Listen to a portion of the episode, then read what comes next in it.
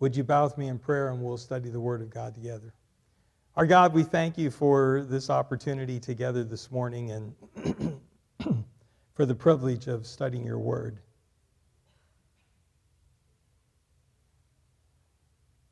We thank you that, that we get a window on the early church and how the early church worshiped and how they lived and how they cared for each other.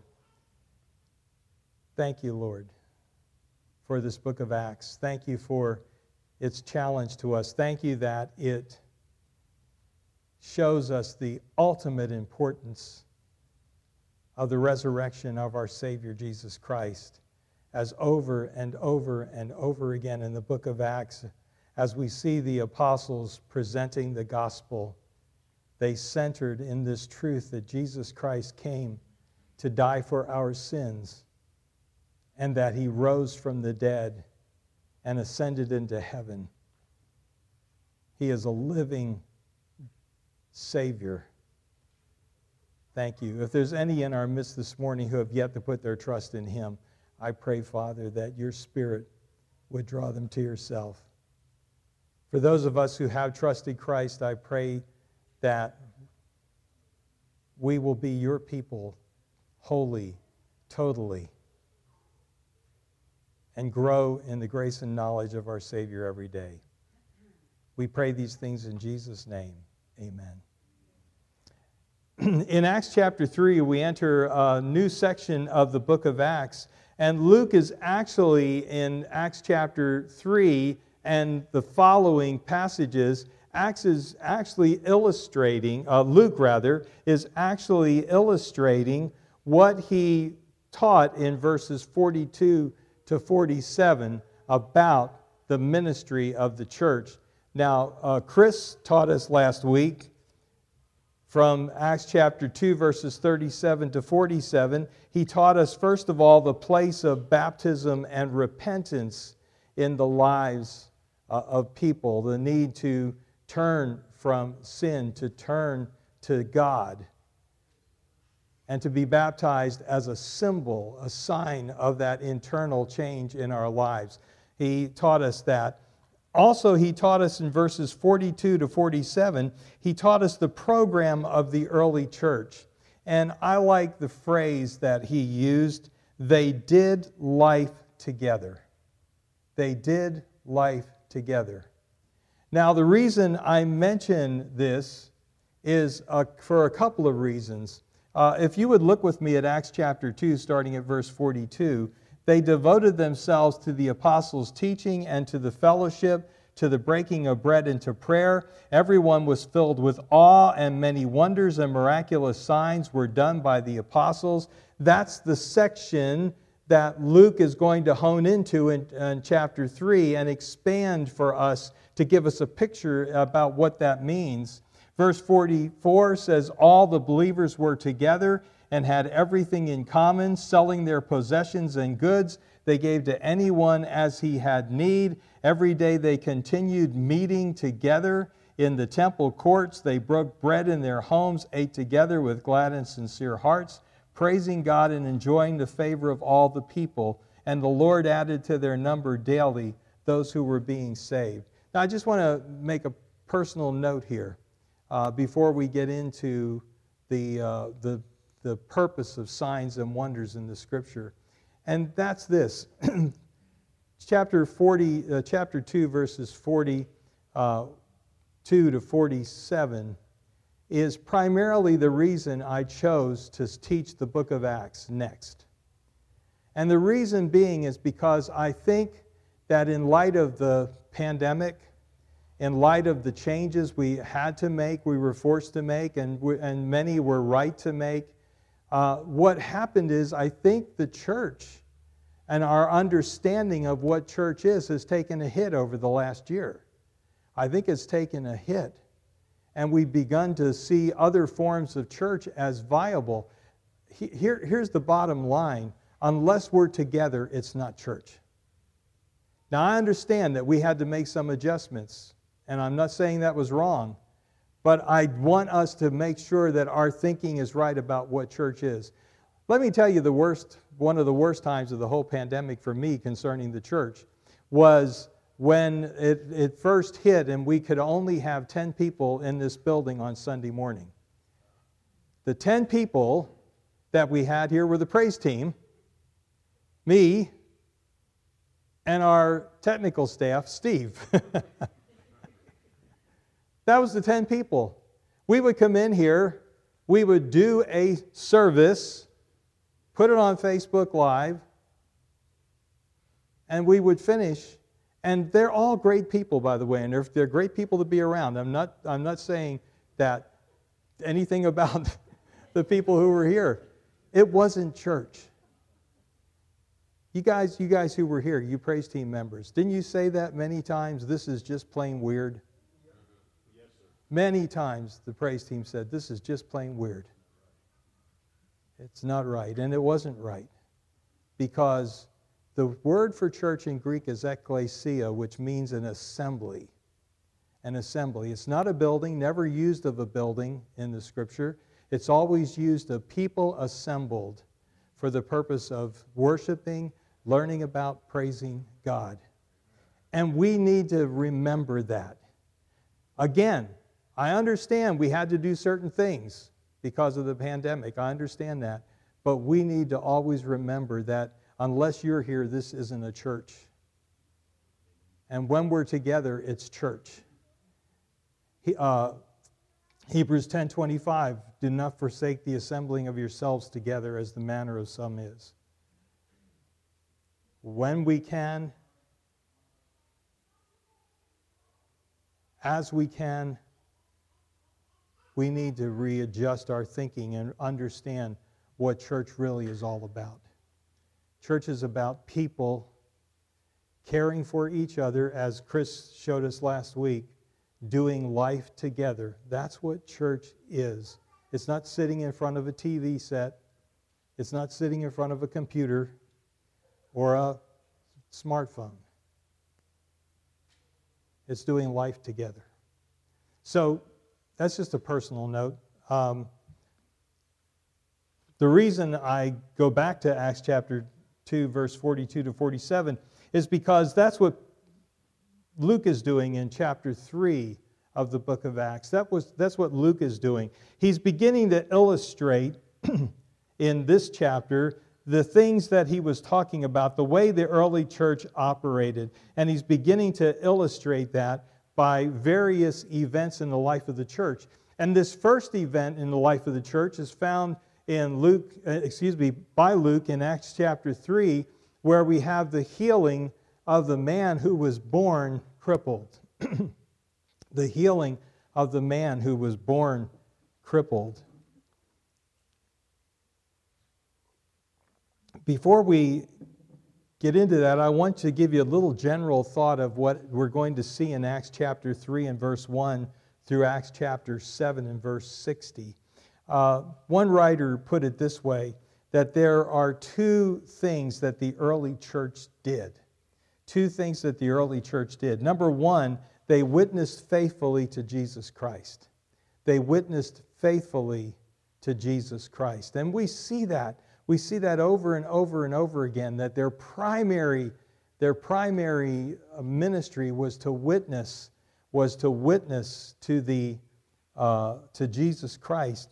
Secondly, and this is very important, they resisted all efforts they resisted all efforts by the world to compromise their message. They resisted all efforts by the world to compromise their message. You see, the early church, and, and, and this is always a danger for us as the church. There's always a danger to adjust your message to the way the culture's going. We don't ever do that. We don't adjust our message according to how the culture is going. We have the Word of God, the very Word of God, and we always make that our message. And it's not what the culture believes, it's not what politicians believe, it's what the Word of God says. And that's the second thing they did. They, the early church witnessed faithfully to Jesus Christ. And secondly, they, that, as one writer put it, resisted all efforts by the world for it to compromise this message. They didn't compromise their message for political authorities. They didn't compromise their message for religious authorities. You and I are going to see that as we go through this book. They didn't compromise their message for cultural reasons. They understood that the Word of God was central to their message, and that had to be what they taught. And they couldn't fudge on the Word of God. I like a, a favorite passage of mine in Oswald Chambers, and it happens to be a favorite passage of Frank Ochello's, so if you see him, tell him you heard his favorite passage. From Oswald Chambers, Oswald Chambers said this, speaking to future pastors and missionaries Never water down the Word of God. Preach it in its undiluted sternness. There must be unflinching loyalty to the Word of God. Unflinching loyalty to the Word of God. But then he said this But when you come to personal dealing with your fellow men, remember who you are, not a special being made up in heaven, but a sinner saved by grace. In other words, he's saying that you and I stand for the Word of God. That is it no matter how stern its message seems to be, we stand on, stand for, stand up for the Word of God. But we do it in the right spirit, not as if we're some being sent from heaven. But we do it in a spirit of love, a spirit of patience, a spirit of understanding. But we never compromise the Word of God. We never compromise the Word of God. Once we do that, it's all over, folks. Once we do that, it's all over. And the early church didn't do that. They didn't do that. Well, these incidents, starting in chapter 3, will illustrate the first three to five years of the church, approximately 30 to 35 AD, will be illustrated starting in chapter 3, uh, uh, illustrate the first years of the church, how it witnessed and the opposition it faced. How it witnessed and the opposition it faced. Now, as I said, chapter 3, Luke shares with us the healing of the man born lame. He shares that with us to begin to explain to us what chapter 2 and verse 43 meant when it said, Everyone was filled with awe and many wonders and miraculous signs were done by the apostles. Now, that raises the question for us what is the place of signs and wonders? And there, what was the place in the early church? What is the place, if any, today of signs and wonders? Uh, signs, by the way, the, the word wonders there in chapter 2 and verse 43 is defined by one of the scholars as miracles evoking awe. Miracles evoking awe. And the word miraculous signs, the words miraculous signs, are defined as miracles pointing to a divine truth. So the point is, these were special acts, special acts, call them miracles, special signs, special wonders that were meant to evoke awe, draw attention, and point to a divine truth. We'll see that when we get to verse 11, which won't be till next week, but we'll see that when we get to verse 11 because a crowd gets drawn because of the healing of this man born lame. A crowd gets drawn and gives Peter an opportunity once again to share the truth of the Word of God with the people. Well, let's, let's look at this whole issue of signs and wonders. Uh, kind of make a couple of points about what the Bible teaches and uh, kind of try to come to a conclusion. A couple of things, a couple of points to make about signs and wonders. According to chapter 2 and verse 22. And why don't you turn there, if you don't mind, please, in the book of Acts, chapter 2 and verse 22, where we see the purpose of signs and wonders in the life of Jesus. The purpose of signs and wonders in the life of Jesus. This is Acts chapter 2 and verse 22. Men of Israel, this is in Peter's message on the day of Pentecost. Listen to this. Jesus of Nazareth was a man accredited by God to you. All right, that's a key phrase there. Jesus was a man accredited by God to you. How did God accredit Jesus? How did God verify who Jesus was? Peter goes on to say, Men of Israel, listen to this. Jesus of Nazareth was a man accredited by God to you. How? By miracles, wonders, and signs which God did among you through him, as you yourself know. In other words, Jesus' works, his signs, his wonders, his miracles, his healings, his casting out demons, his raising people from the dead, all of them were signs that accredited him as the Messiah. Because as all the Jews knew from the Old Testament, those are the things that Messiah would do. When somebody came, healed the sick, raised the dead, cast out demons, that would be a sign of who that person was, and it was a sign accrediting Jesus Christ. So, signs and wonders, first and foremost, were meant to accredit, to point to who Jesus Christ was and is. The second thing we want to understand the things that the apostles did, the signs and wonders that the apostles did, were of the same nature and character as his. He healed, they healed. He cast out demons, they cast out demons. He raised people from the dead, they raised people from the dead. So you see, the works of the apostles were of the same nature and character, uh, character as Jesus' signs and wonders.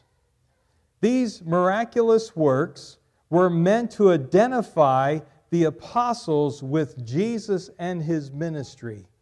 The miraculous words that, works that the apostles did was meant to identify them with Jesus, with his ministry, with his works. How do we know that? Well, look at 2 Corinthians chapter 12 and verse 12. And if you want to, please turn there. If not, just um, uh, write it down for your own study. 2 Corinthians chapter 12 and verse 12 Paul, defending his apostleship, says this The things that mark an apostle, signs, wonders, and miracles, were done among you with great perseverance.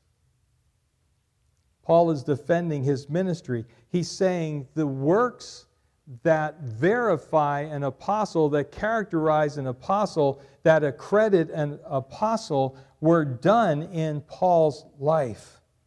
So the miraculous works were meant to identify the apostles with Jesus and to identify the apostles with Jesus' ministry and Jesus' message. It authenticated the message of the apostles. It authenticated. So, do you see? Jesus did signs and wonders which authenticated him as Messiah. The, his apostles did signs and wonders which authenticated their message and their work as being from Him and connected with Him. That's an important link to see there. Acts chapter 14 and verse 3 gives us a little more insight as well. And again, you can write it down, but Acts chapter 14.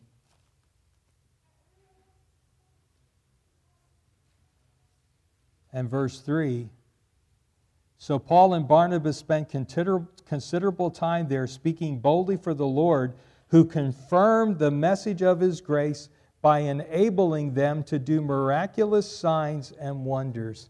You see the accrediting nature of the signs and wonders, the connecting, identifying nature of the signs and wonders that they did to show that they were connected to Jesus, connected to his ministry. Now, one thing that you and I have that they did not have was what? Want to take a guess? What do we have that the apostles were lacking? The Bible, the New Testament. It was only just being written. Parts of it, small parts of it, had been written by the time we have uh, so, some of the books of the New Testament, but the completion of the New Testament would be years off. They didn't have the New Testament. You and I have the New Testament to see the completed record. So, what is the place of signs and wonders? Well, uh, according to Hebrews chapter 2, verses 3 and 4, by the second and third generation of the church, they had already stopped happening. They were already not happening. Hebrews chapter 2, verses 3 and 4. Again, you can write it down for your study.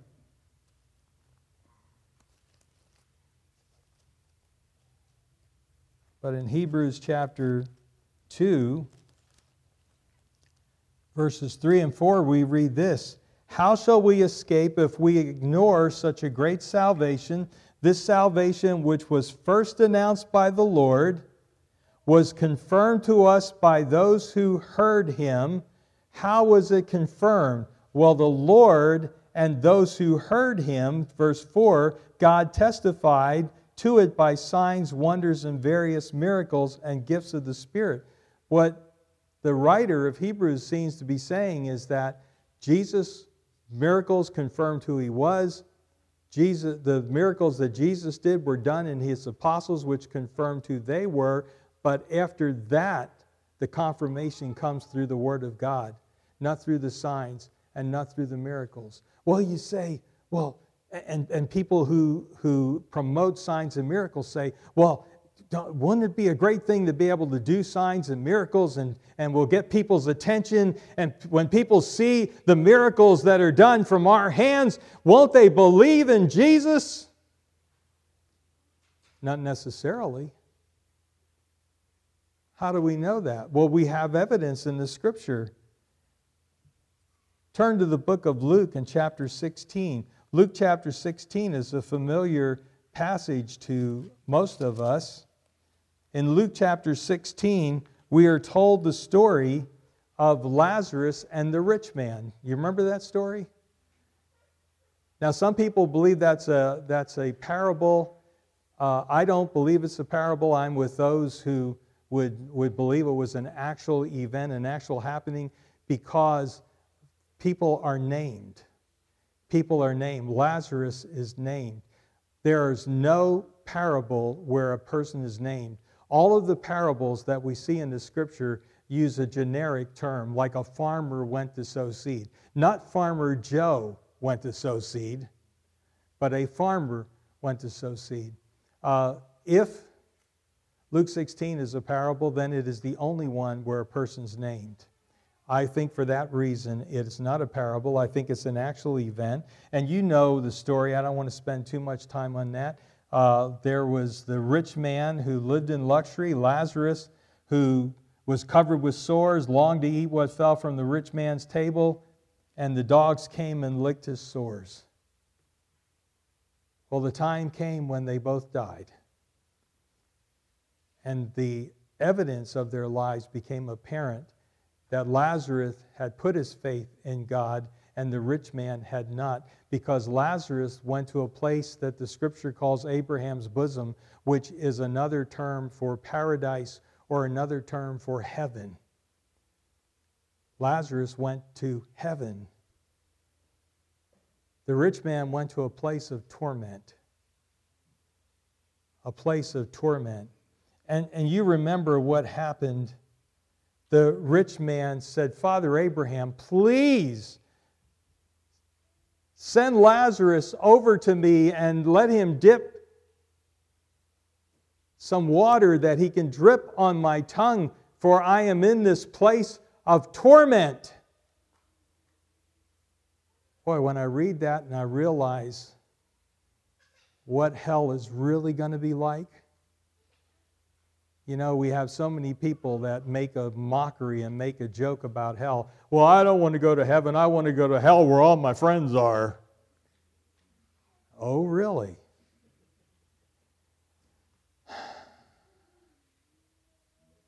They don't have one clue as to what a horrible place hell will be for all eternity for those who go there. A place of darkness, a place of the absence of good, total absence of good. This world's a pretty horrible place, wouldn't you say? You don't have to agree with me. I think it's a pretty horrible place, but at least there's good in it. You can still find good people doing good things in this world. Imagine going to a place where there's absolutely no good, the total absence of good. That's what hell is, and a place of torment. There won't be anybody making jokes about it then.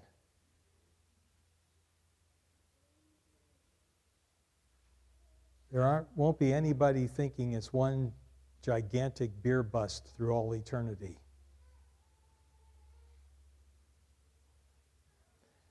Well, he answered, Then I beg you, Father, send Lazarus to my father's house, for I have five brothers. Let him warn them, so that they will not also come to this place of torment. Please send Lazarus to warn my brothers. How many people in hell will be saying that?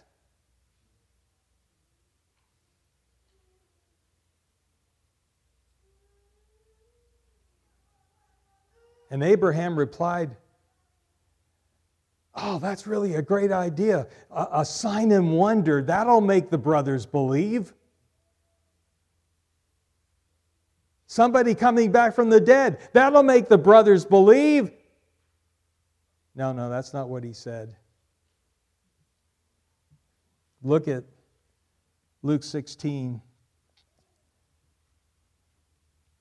verse 29. Abraham replied, They have Moses and the prophets. Now, what does he mean by Moses and the prophets? The Old Testament. They have the Old Testament. Let them listen to them. In other words, if they're not going to listen to the Word of God, they're not going to listen to somebody that comes back from the dead and has a gigantic miracle to share. He makes it clear in verse 30 No, Father Abraham, the rich man said, but if someone from the dead goes to them, they will repent. He said to him, If they do not listen to Moses and the prophets, they will not be convinced, even if someone rises from the dead. In other words, you and I have at our disposal something greater, something more powerful, something more spectacular than signs and wonders. We have the Word of God.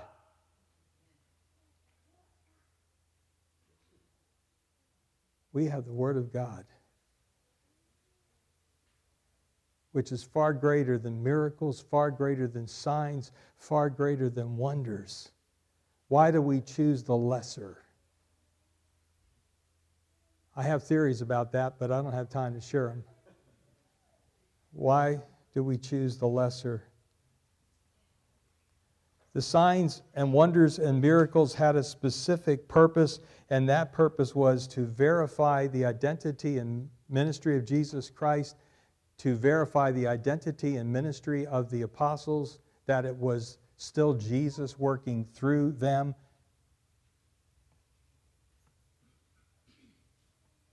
Let me add a couple more things quickly.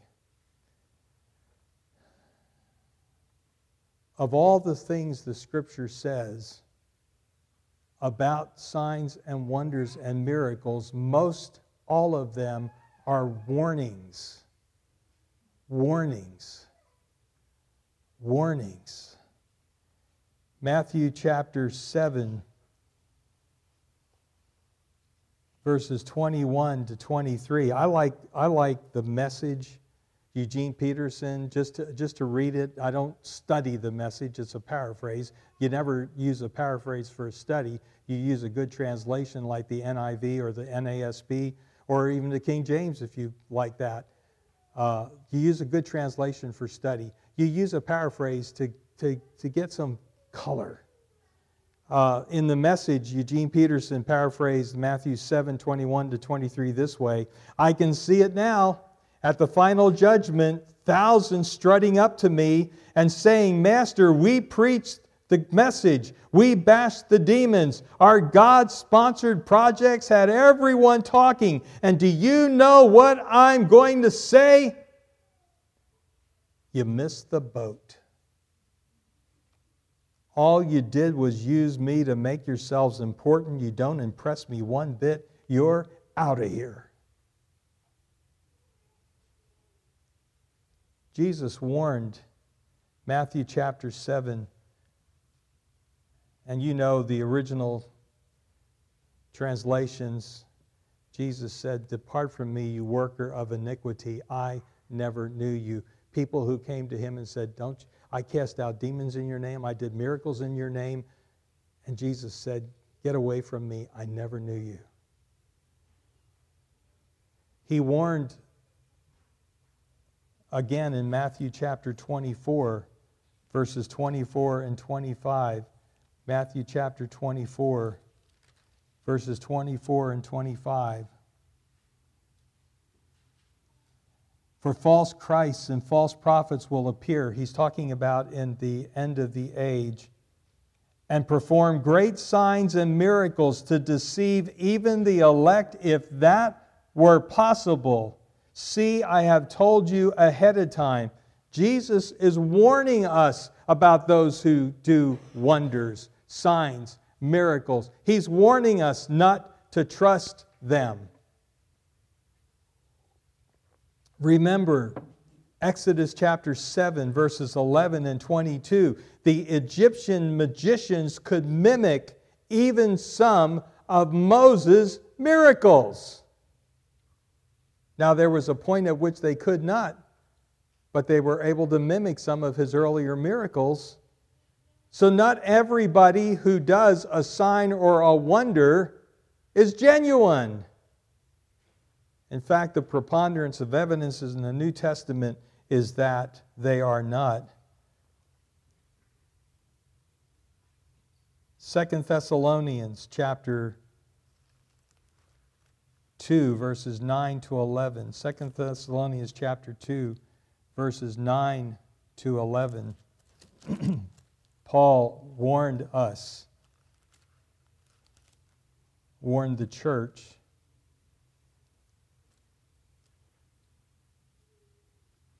The coming of the lawless one, that's the Antichrist, will be in accordance with the work of Satan displayed in all kinds of counterfeit miracles, signs, and wonders. In other words, Satan is the great imitator. Satan is the great imitator of the truth, great copy of the truth. They will be, the coming of the lawless one will be in accordance with the work of Satan displayed in all kinds of counterfeit miracles, signs, and wonders, and in every sort of evil that deceives those who, perish, who are perishing. You see, signs and wonders can draw people to evil as well as good. and in every sort of evil that deceives those who are perishing. They perish. Why? Because they refuse to love the truth and so be saved. For this reason, God sends them a powerful delusion so that they will believe the lie and so that all will be condemned who have not believed the truth but have delighted in wickedness. Now, there are three other warnings I don't have time to turn to. I do want to get a little into chapter 3 today. Uh, let me ask you to write them down. Revelation 13 13, Revelation 16 14, Revelation 19 20. One more word of caution there, and then I have a couple of concluding, uh, at least this section. We'll get a little into chapter 3. Those who follow extra biblical revelation, that is outside the Bible. Whether they're led to them by signs or wonders or miracles, are on dangerous ground.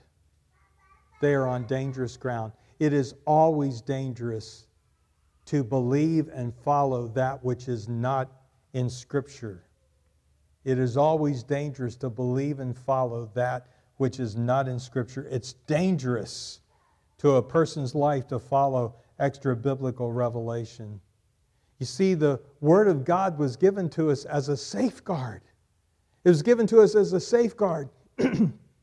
if someone entices you with something that's against the biblical text, they're trying to hurt you. They're not trying to help you.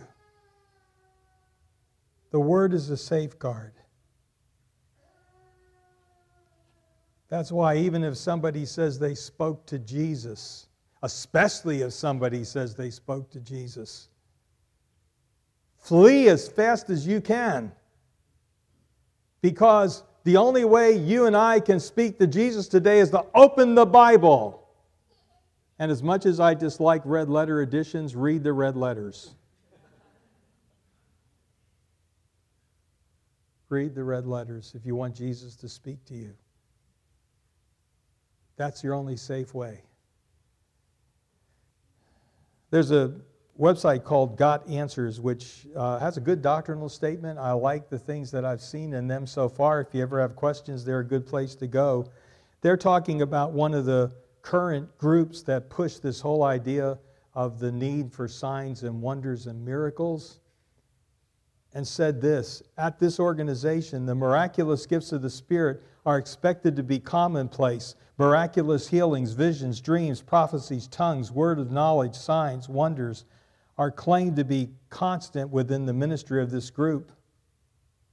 Their claims regarding the gifts of the Spirit do not at all agree with what the Bible presents. In the New Testament, the miraculous gifts of the Spirit authenticated the teachings of the apostles. If miracles are normal, they cannot have an authenticating quality to them.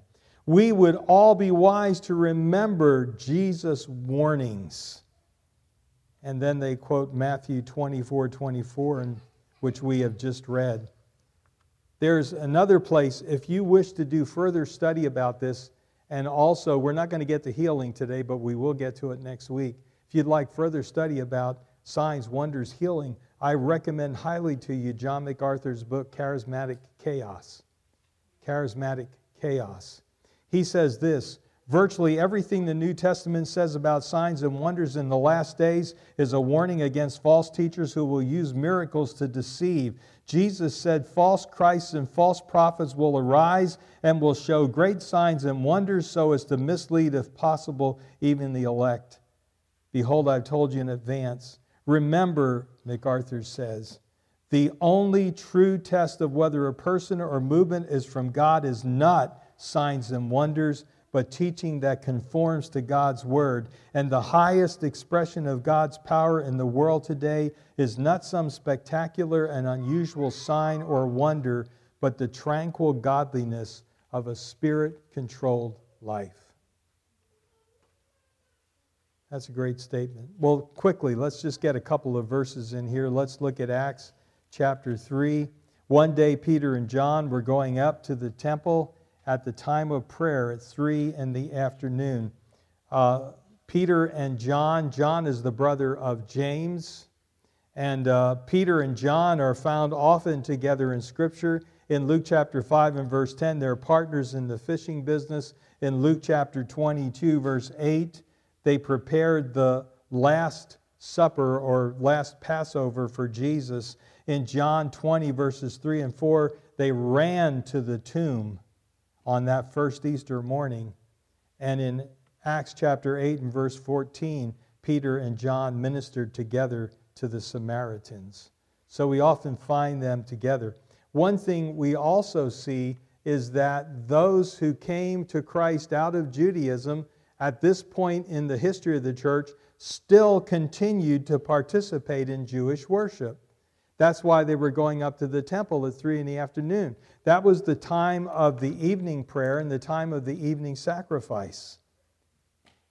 They continued to be, as one writer called them, observant Jews.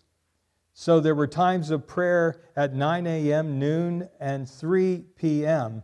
Well, this is the evening time of prayer in conjunction with the evening sacrifice. Verse 2 Now a man crippled from birth was being carried to the temple gate called Beautiful, where he was put every day to beg from those going into the temple courts. He doesn't tell us here at this point how old this man is. Later in chapter 4, he will tell us that the man was over 40 years old. So think about this. He has lame, been lame since birth. For over 40 years, he was helpless and he was hopeless. He was helpless and he was hopeless. And so every day he would have people bring him. I want you to really get into this. Get into the, whenever you read the Word of God, get into the atmosphere. You know what I mean by atmosphere, right? What, what's going on in the, what, what are going, what's going on in people's thoughts, their lives, their, now, remember the Word of God, the written Word of God is the is the safeguard, but it's okay to use a little bit of, of uh, uh, creativity to think about what would I feel like if I was born unable to walk? And the only thing that I could see that was available to me was to have people day after day after day after day after day after day bring me to the temple so that people can give me a few pennies. That was what his life was like. He was hopeless, he was helpless. He was carried to this particular gate because there would be a lot of traffic there at the afternoon prayer time. Um, excuse me, the giving of alms, as one writer said, was considered meritorious. That is, you could gain merit with God if you gave money. There are a lot of people that put that lie out there today. There are a lot of churches that put that lie out there today. You can gain merit with God somehow. That's a meritorious work. It's interesting, the temple gate is named here. It's the temple gate beautiful. It's one of the nine gates that led from the court of the Gentiles into the temple itself. It strikes me, it strikes me that Man is able to make a beautiful gate, but only God is able to make a beautiful life. Man can make a beautiful gate, but only God can make a beautiful life. Well, verse 3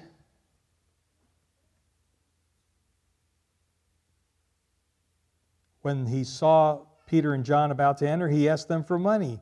Peter looked straight at him, as did John. Peter said, Look at us. So the man gave them his attention, expecting to get something from them. Then Peter said, Silver or gold I do not have, but what I have I give to you. In the name of Jesus Christ of Nazareth, walk. The man asked for money. At the end of the day, he will still be a crippled man with a few pennies in his robe all he could think of. That's as high his, as his goal was for him, as high as his vision was for what could happen in his life.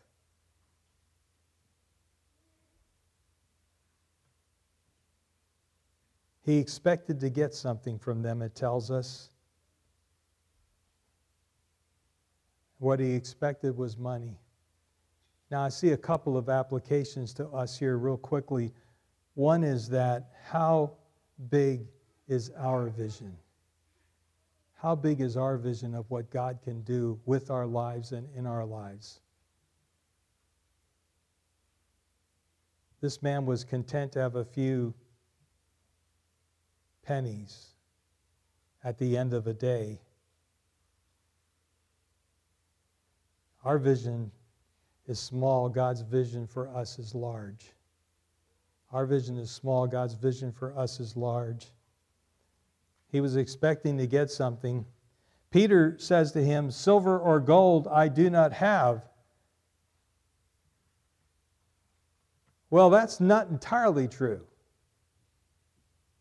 The early church had resources. How do we know that? Well, back in chapter 2, once again, when the passage that we studied last week, back in chapter 2 that, that uh, Chris took us through last week. In Acts chapter 2, we're told that all the believers were together, had everything in common, selling their possessions and goods they gave to anyone as he had need. Every day they continued to meet together in the temple courts. In other words, by the way, that's not Christian communism. It drives me nuts. When people say, the, the Bible teaches socialism and communism, baloney. It doesn't. It does not teach socialism or communism. This was entirely and strictly voluntary on the part of the church. But the point is, they had a fund to help out those in need. So when Peter said, Silver and gold have I none,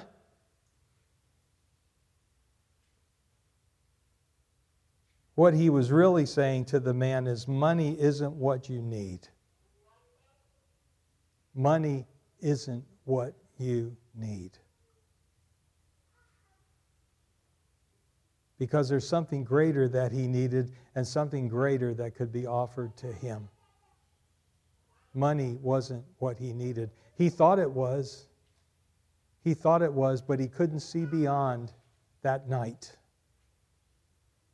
He couldn't see what God might be able to do in his life, in his body, in his soul. Peter said, Money's not what you need. By the way, I decided to use Peter's approach one time we had this young man come to the old building, the old church down on Spring Street. And we had a lot of people coming down there asking for help. And uh, he, he was, came asking for money, and I said, sort of paraphrasing Peter, money's not your real need. What you really need is Jesus Christ as your Savior. And so we had an interesting argument, I mean, uh, discussion uh, for for the next I don't know how long. I don't know that I convinced him. But Peter's saying here there's something greater than, than money. And do you notice Peter said, Silver and gold have I none. He didn't say to him, Hey, we have a benevolence fund. We'll help you out of that. He said, You need something greater. You need something better and that is you need to be healed. Well, there's a lot more that can be said about that, and what is going to happen next? You'll have to come back next week. Let's bow. Lord, thank you.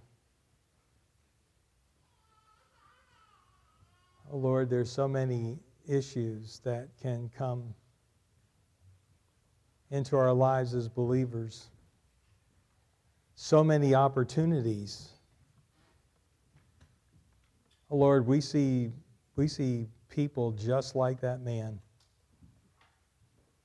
every week, sometimes every day, who think that what they need is money and think that that will solve their issues in life when they really need something better.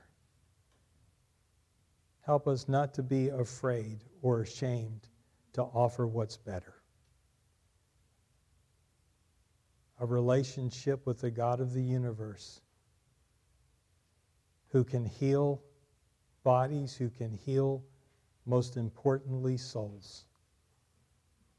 We pray in Jesus' name. Amen.